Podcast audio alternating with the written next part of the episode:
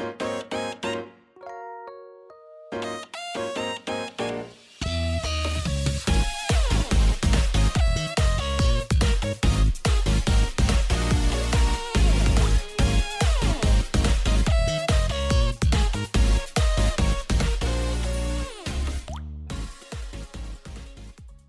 嗨，各位朋友，大家好，我是 H，欢迎来到 H H H 的周日回血中 EP 九啊！不知道大家烤肉了没啊？中秋节快乐啊！有烤肉到的朋友，真是恭喜你们啦！今年呢、我没有烤肉到啊！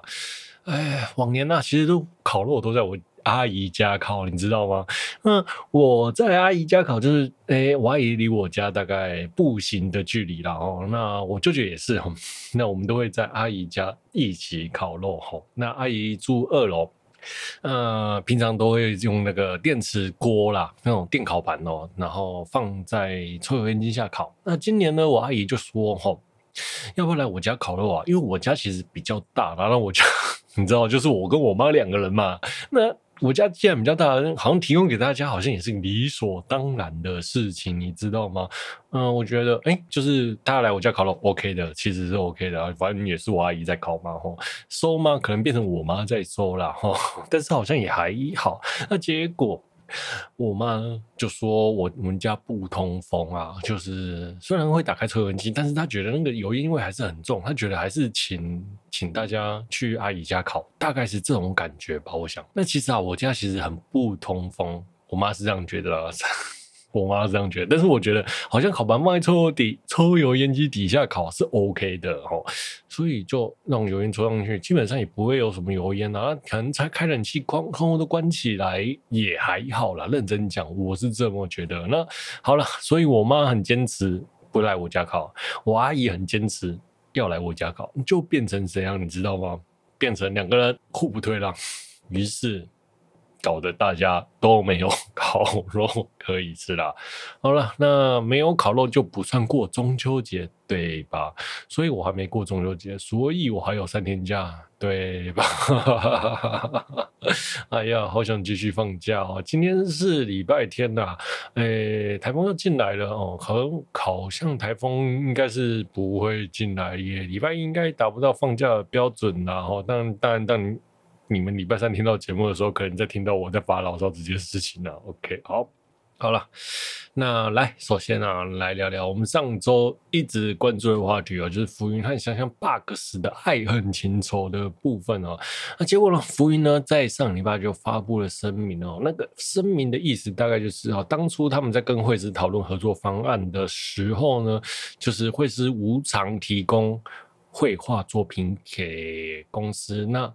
公司呢会拨 YouTube 的一趴盈利给他，应该是这样子理解没有错吧？哦，那所以呢后面就变得好像就有点闹翻了哦。他们这这是他们当初合作的方案啦，如果有、哦、说不对的地方，那也欢迎大家来告知哈，然后我会再跟大家讲。OK，好，福音的文章呢，大概就是有提到他们跟惠师讨论的心路历程。然后还有跟后面后续，在今年的时候四五月在跟 VT 敲六七月的合作的时候，VT 有点不太理的状态这样子。啊，福音的这篇文章一出呢，那惠师就马上哦反应，就说当初根本就不是这个样子哦。那于是呢，两方的说法变成了一个罗生门。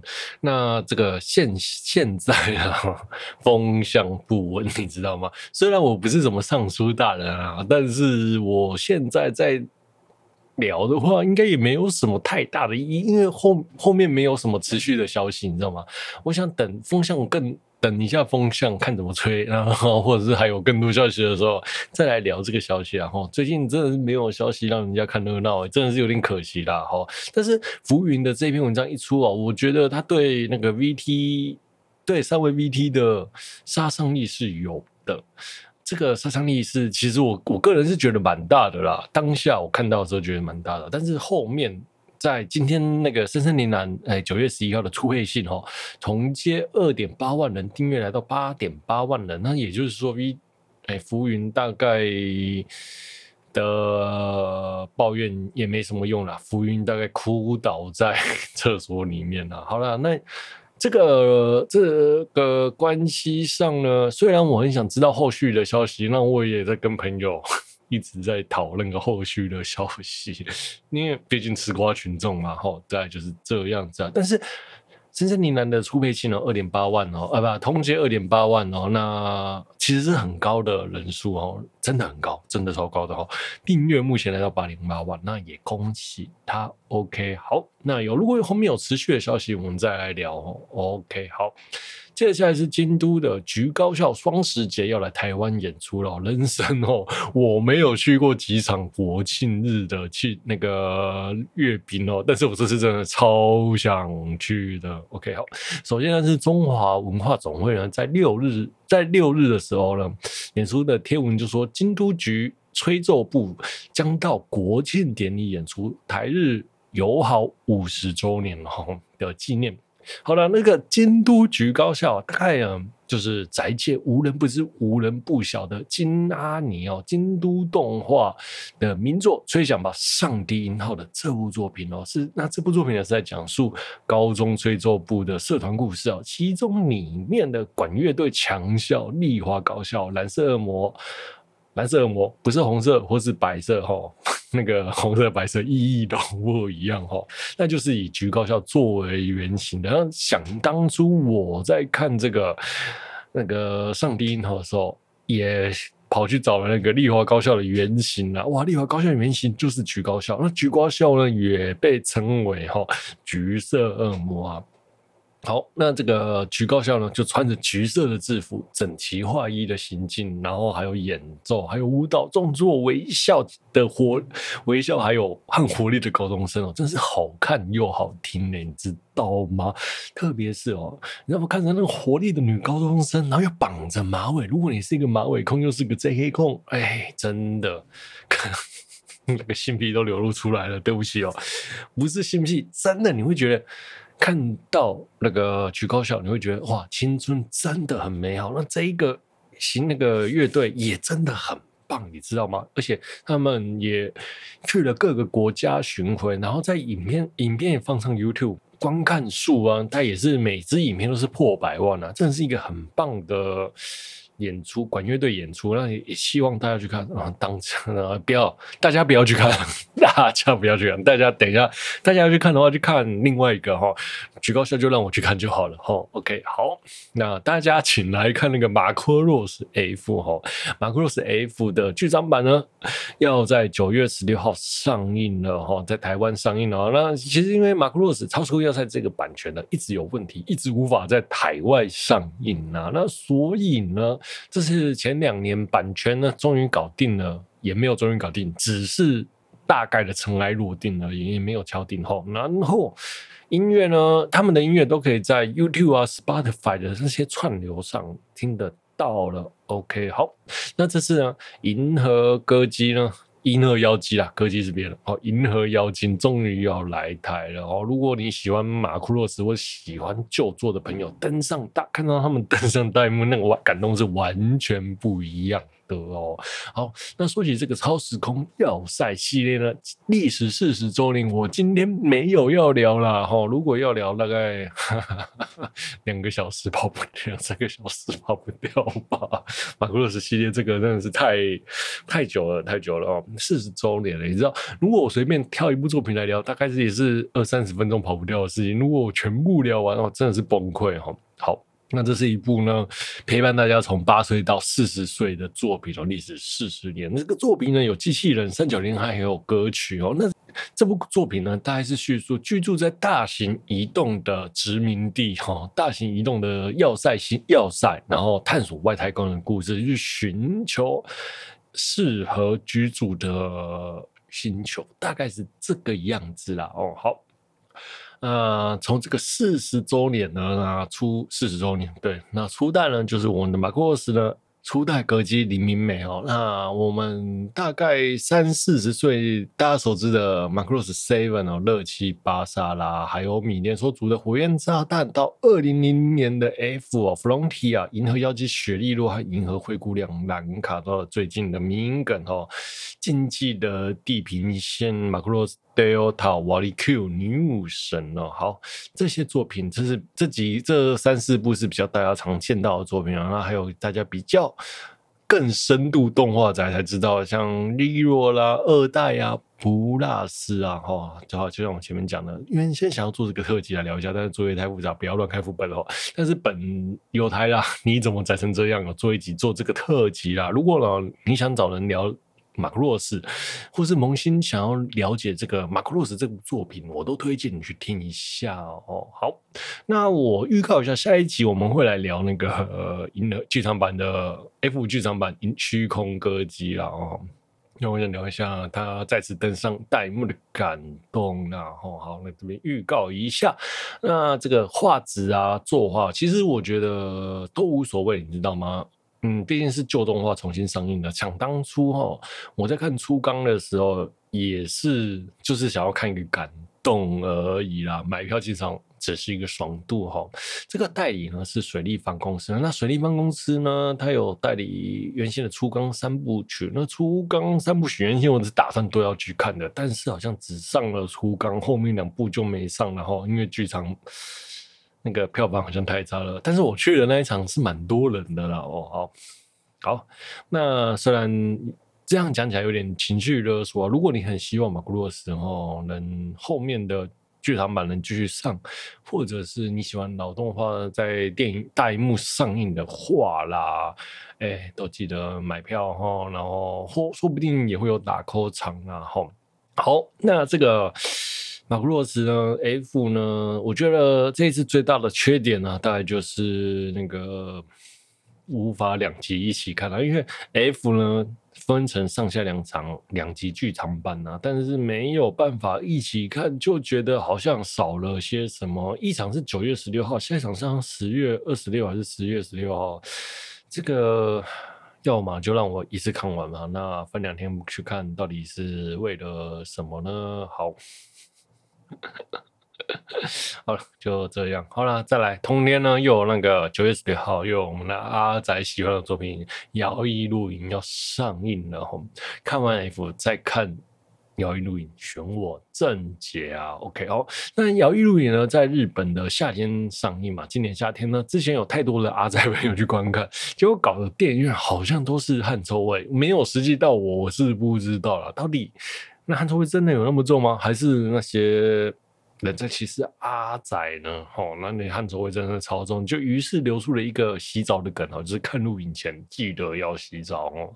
哦，那台湾上映呢是秋天，哦，这个秋天嘛，应该不是这么容易流汗臭味吧？我想哦，但是呃，去看电影前还是记得洗澡。OK，好。接下来我想聊聊那个 K n 的演唱会啊，K n 就是我们之前所聊到了，我们的总长要来台湾开演唱会，是 Stop Cube 这间公司做统筹企划嘛。那这个票价，我想讲那个票价，它的票价定在三千六，摇滚区三千六，实际的哎看台区三千，这个这个票价真的是太夸张了哦，我个人是这么认为啊，因为。基本上三千六三三千这个票价已经到了那种寒星等级低一点了，你知道吗？虽然我认为 K 胜的人气在台湾哦，应该也算是接近等接近顶了，你知道吗？但是他给的这个票价真的是太不亲民了。如果你今天哦是三千三到两千八，我相信票已经秒杀了。但是我后来没有看到他秒杀的消息哦哦。通常票如果卖完，经纪公司或是企划公司一定会先做一出宣传，我票卖完了，然后借此打一波人气哦。但是他没有这么做，表示票没卖完了。哦，那可能票我猜不会是预期想象的状态啦，因为但是我没有实际去按呐，哈，所以就是这样。好，那这个票的价格是真的太高了。像我讲前面讲的三千三到两千八，我有可能会去哈。那这个三千六到三千太高了。就算呢、啊，哎、欸，票价的通膨哈，也不会通膨成这个样子，你知道吗？我当然可以能理解说他是在试水温，但是我跟了几个业界。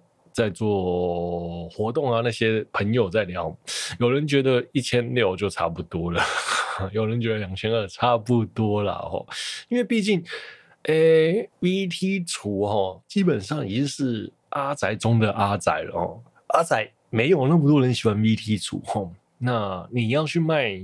之前因为 Kason 的事件引发的芒果感，或是对中国联合感，大家去支持他这件事情，你会去买票。这个时机点也过了，所以大家不会去做这件事情哦。所以他定这个票价的策略，我认为是几乎是完全错误的啊。哦，那 Kason 到底知不知道他的票价多少？我是不知道。Kason 虽然在台湾的 VT 厨里面有一定的地位。但是他给的这个价钱真的是必须要超级死忠的粉丝才会去吼。再来就是，虽然阿宅的消费力很高，但是这间公司给的这个价格，我认为有点是盘子敲了哦，大 大概是这样。好，我只是突然想到，顺便提一下。OK，好了，那。我希望 Kason 的票能卖完，然后虽然我还蛮喜欢看、蛮喜欢 Kason 的，但是他那个票价真的是让我看不下去啊！就算是一个常去看演唱会的人哦，哦，大概就是这个样子。OK，好，我们休息一下。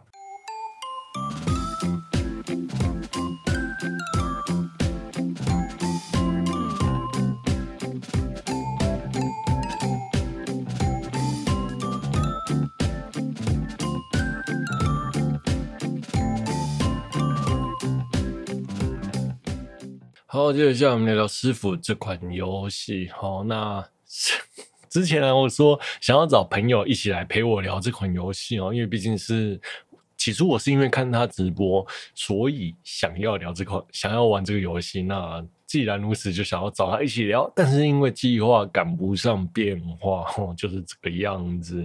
这一集没收档案，没有题目可以聊，所以我就想说，那我先来聊师傅好了啊。对，因为毕竟我才前几天才刚拿到白金号。好，那这款游戏呢，就大概吸引我的地方就是美术设计，然后超现实的现实转换，然后它又是一个武打侦探游戏，加上很棒的连段感，它的连段感。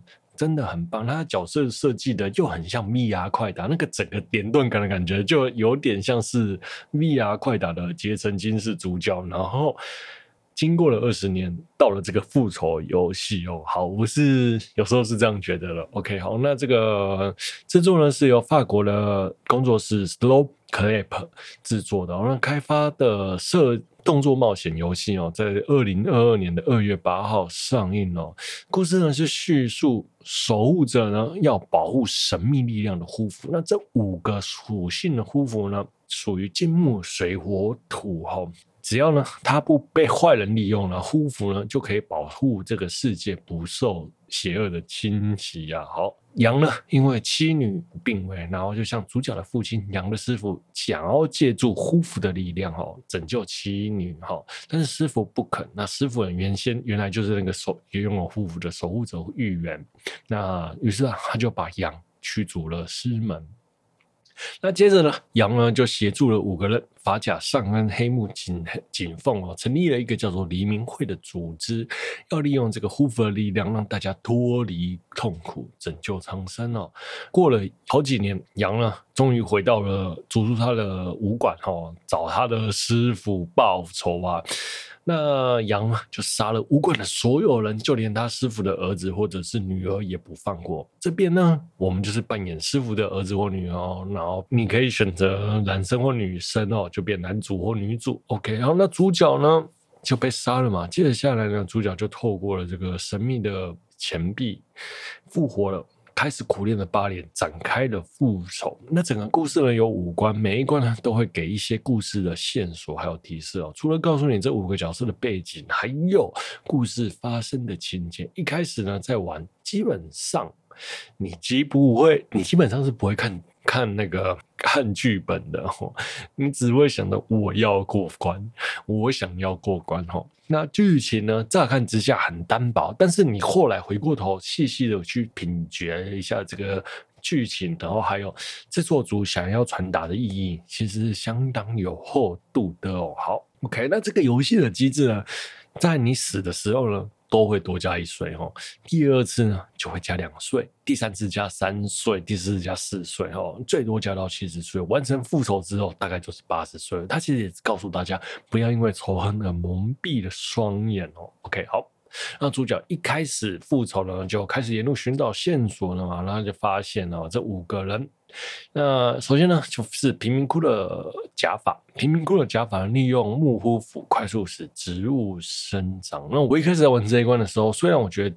难度虽然高，但是还算顺顺过了。我觉得毒品线的故事，它后面那个毒品到底是用来干嘛的，其实是没有说的啦，哈，没有发展下去的，其实有点可惜，因为它有点像是侦探故事嘛。但是那毒品到底可以干嘛？其实就好像让人麻痹，它没有生生血，是蛮可惜的。但是也有一说啦，就是有一派人是说这个毒品是被羊，就是我们最后的大魔王羊用来治疗病人的。OK，好。那一开始呢，我在玩这游戏嘛，为了降低死亡数和拿高分数，我在某个洗钱的场景啊，这边重复超多次的哦。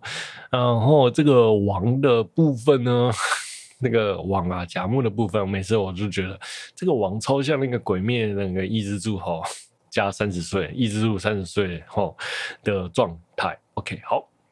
然后再来就是发夹，因为他不会讲话，然后又或许是因为图片的关系哦，所以他有点心身心身智和心智哦都被羊照顾这样子，他就是羊的病人。OK，好。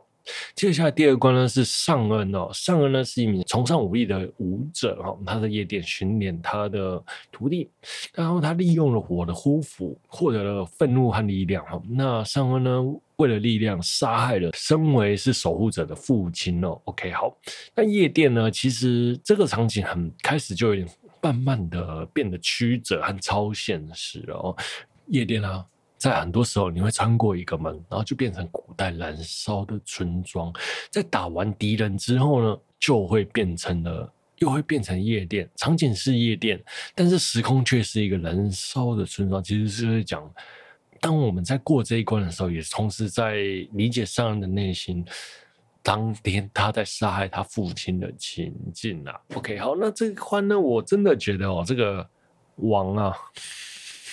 这一关真的是很长，超凡，敌人又多又强哦。然后特别是王前面的两只小王，我真的是死了很多次啊。OK，好，然后现在是黑幕第三关的魔王黑幕呢，就获得了水护符哦。那这个水护符呢，水了又有那种循环呢，还有自我探索的意义啦。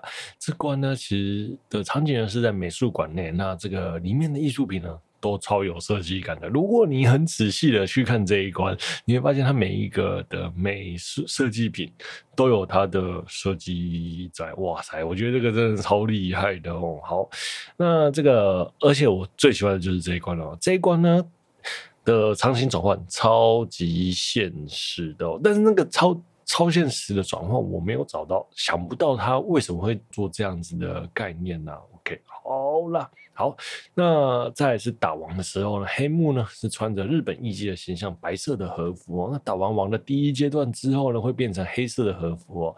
这个黑幕呢就会变得暴力又残酷哈。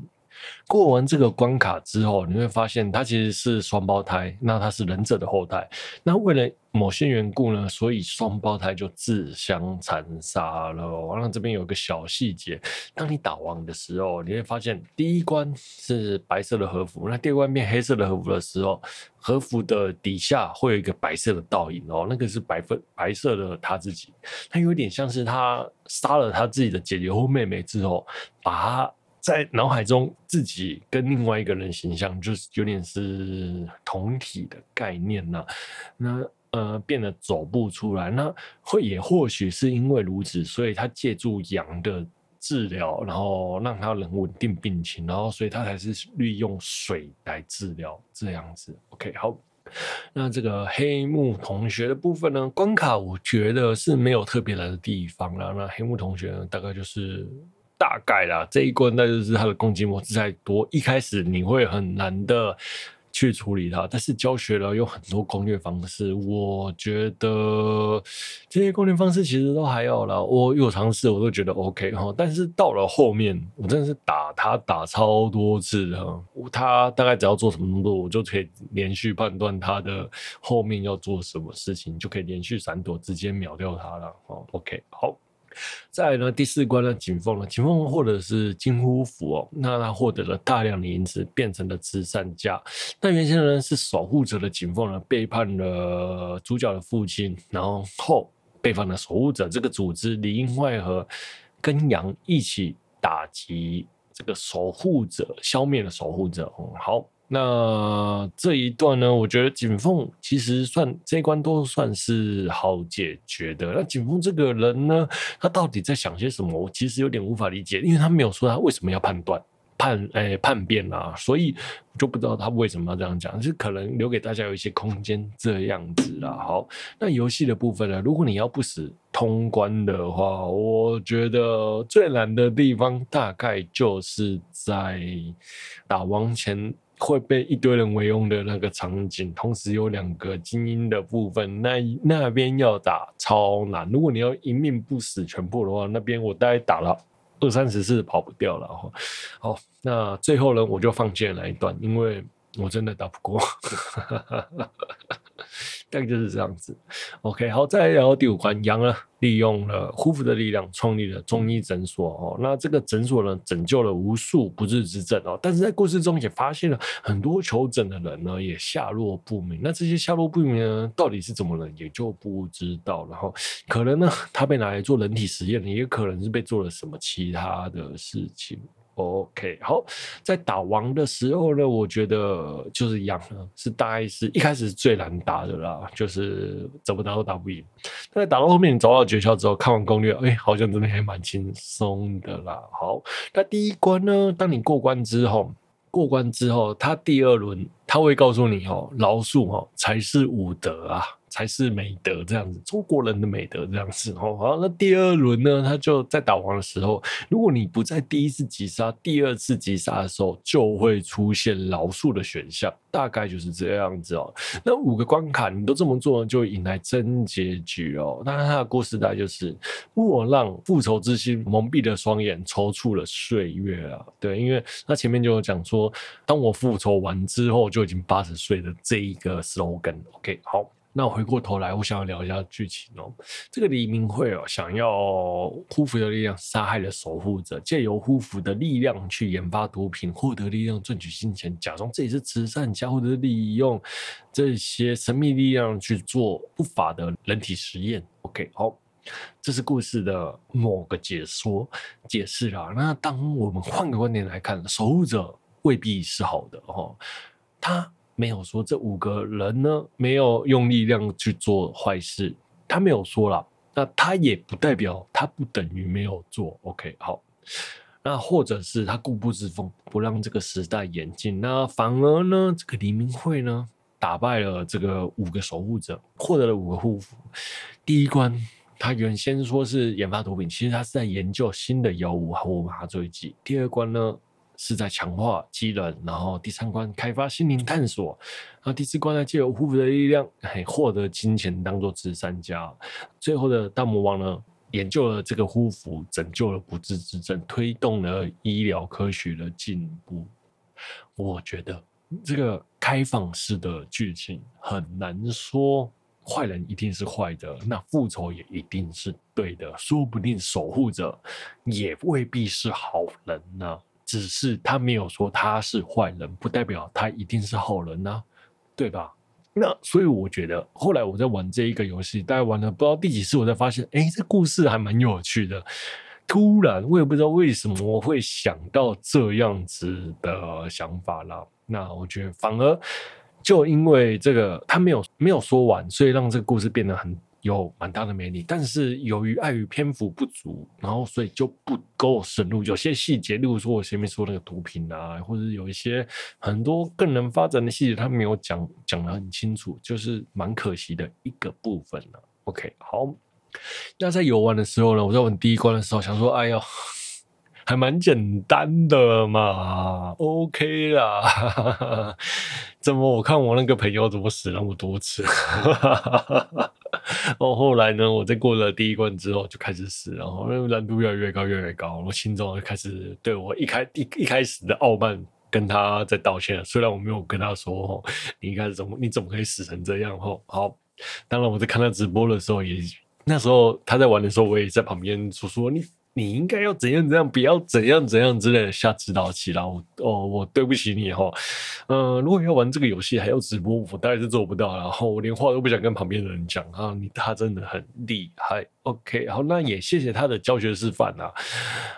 因为他一开始我在跟他说我在玩这游戏，他就说他给我一些示范，让我好学一些诀窍，也谢谢他，那让我也真的好过了很多，感谢你哈。好，当然我也在玩到大概第三关的时候开始卡关哦，因为其实第三关的关卡就是开始不是你需要硬打就会过的关卡，所以就需要一些技巧。好，那像黑木同学的这边呢，我觉得王是最难打的啦。但是后来习惯之后，就好像就还好。那第四关呢，就顺顺打过去。第五关应该就还 OK。OK，好。游戏比较难的地方大概就是这样子。那我个人的游戏经验呢，就是第一轮呢，我用女主角哦过了一次，分数刷的很高。但是因为 bug 的关系，又拿不到真结局，所以我又换了第二轮的男主角去补打，就拿到了真结局嘛。好，然后我又回到了第一轮的女主角之后呢，发现哎，这个 bug 没有好，所以我就开始又继续打，想说再拿一次。结局吧，结果呢，又因为手残，看到那个绝招键，我就会想要按下去，就秒按啊，因为整个游戏你都一直都在那个秒按的状态。应该说，因为这个游戏你会一直按那个绝招，会让你很快的清除敌人，那所以在一出现那个标志，你就会马上想要按，根本就是被催眠了。所以后来我在打这个。第五关的王的时候，就不知道为什么就一直打死他哦，我就大概是这样子哦，拿不到真结局。那最后呢，我把那个女主也破了第二第二轮真结局之后呢，回过头才发现哦，哎，我的奖杯九十一趴了哦，那只剩最难的一个关卡，就是二十五岁之前要破关哦。那我就重新刷了很多次。因为我想说打了这个公司应该可以不死全破吧？哦，好，那我又重新再玩了一次。那这一次要玩又是另外一种心境，还是另外一种里程哦。那因为要不死，所以不停的刷了很多次。我甚至哦，因为刷到后面，我不就按着计时器看自己可以刷多久，然后无聊到计时。这真的是说太久了，那后来呢？大概就是我就放弃了啦，因为我大概说到第四关，就是我说的那个某个地方，我就一直过不去，所以就算了，我就放弃了那一关，然后直接去打了第五关的王，再就打赢了，就拿到了白金，这也是我人生玩 PS 四第一次拿到的白金奖杯啊。OK，好，接下来我们总结一下，我觉得这款游戏最厉害的地方哦，就是它不是华人设计啊。如果今天这个游戏是华人设计的，就不会去做什么超现实的场景啊，或者是有的没有的，它会有一个华人的既有框架，觉得武侠设计不应该是这样子设计的哦。那他在设计的时候，他因为他这个制作组很喜欢成龙啊，所以呢，就把它变得有点像是成龙电影。变成超现实的场景转换去做这个游戏，然后还有加上它游戏机制的设定是真的很不错，它能跳离出这个武侠游戏的框架是蛮厉害的啦。对，有另外一种世界的方式的在思考武侠这件事情，我觉得很。棒，那这款游戏其实也在香港啊，特别是香港，香港超多人玩的哦。那华人圈呢也特别的红。那 OK 哦，那过完这个游戏呢，我是真的蛮开心的啦，因为它不像，其实不像《只狼》或《艾尔登法环》这么难啊。那难度呢是偏难，但是还算是能够接受的部分。那我觉得这个连贯感还有美术设计是我觉得这其中这游戏最棒的地方啦。推荐大家去玩这个游戏，真的很棒哦。OK，好啦。好，今天的节目就到这了。我是 H 哦。如果你有喜欢我节目的朋友呢，欢迎订阅、分享，也欢迎在 Apple Podcast 五星推播节目哦。如果本期节目有疗愈到你呢，这是再好不过的事情了。我是 H，我们下周见，拜拜。本集节目是由还想继续放假的我为您放送播出，拜拜，See you next time。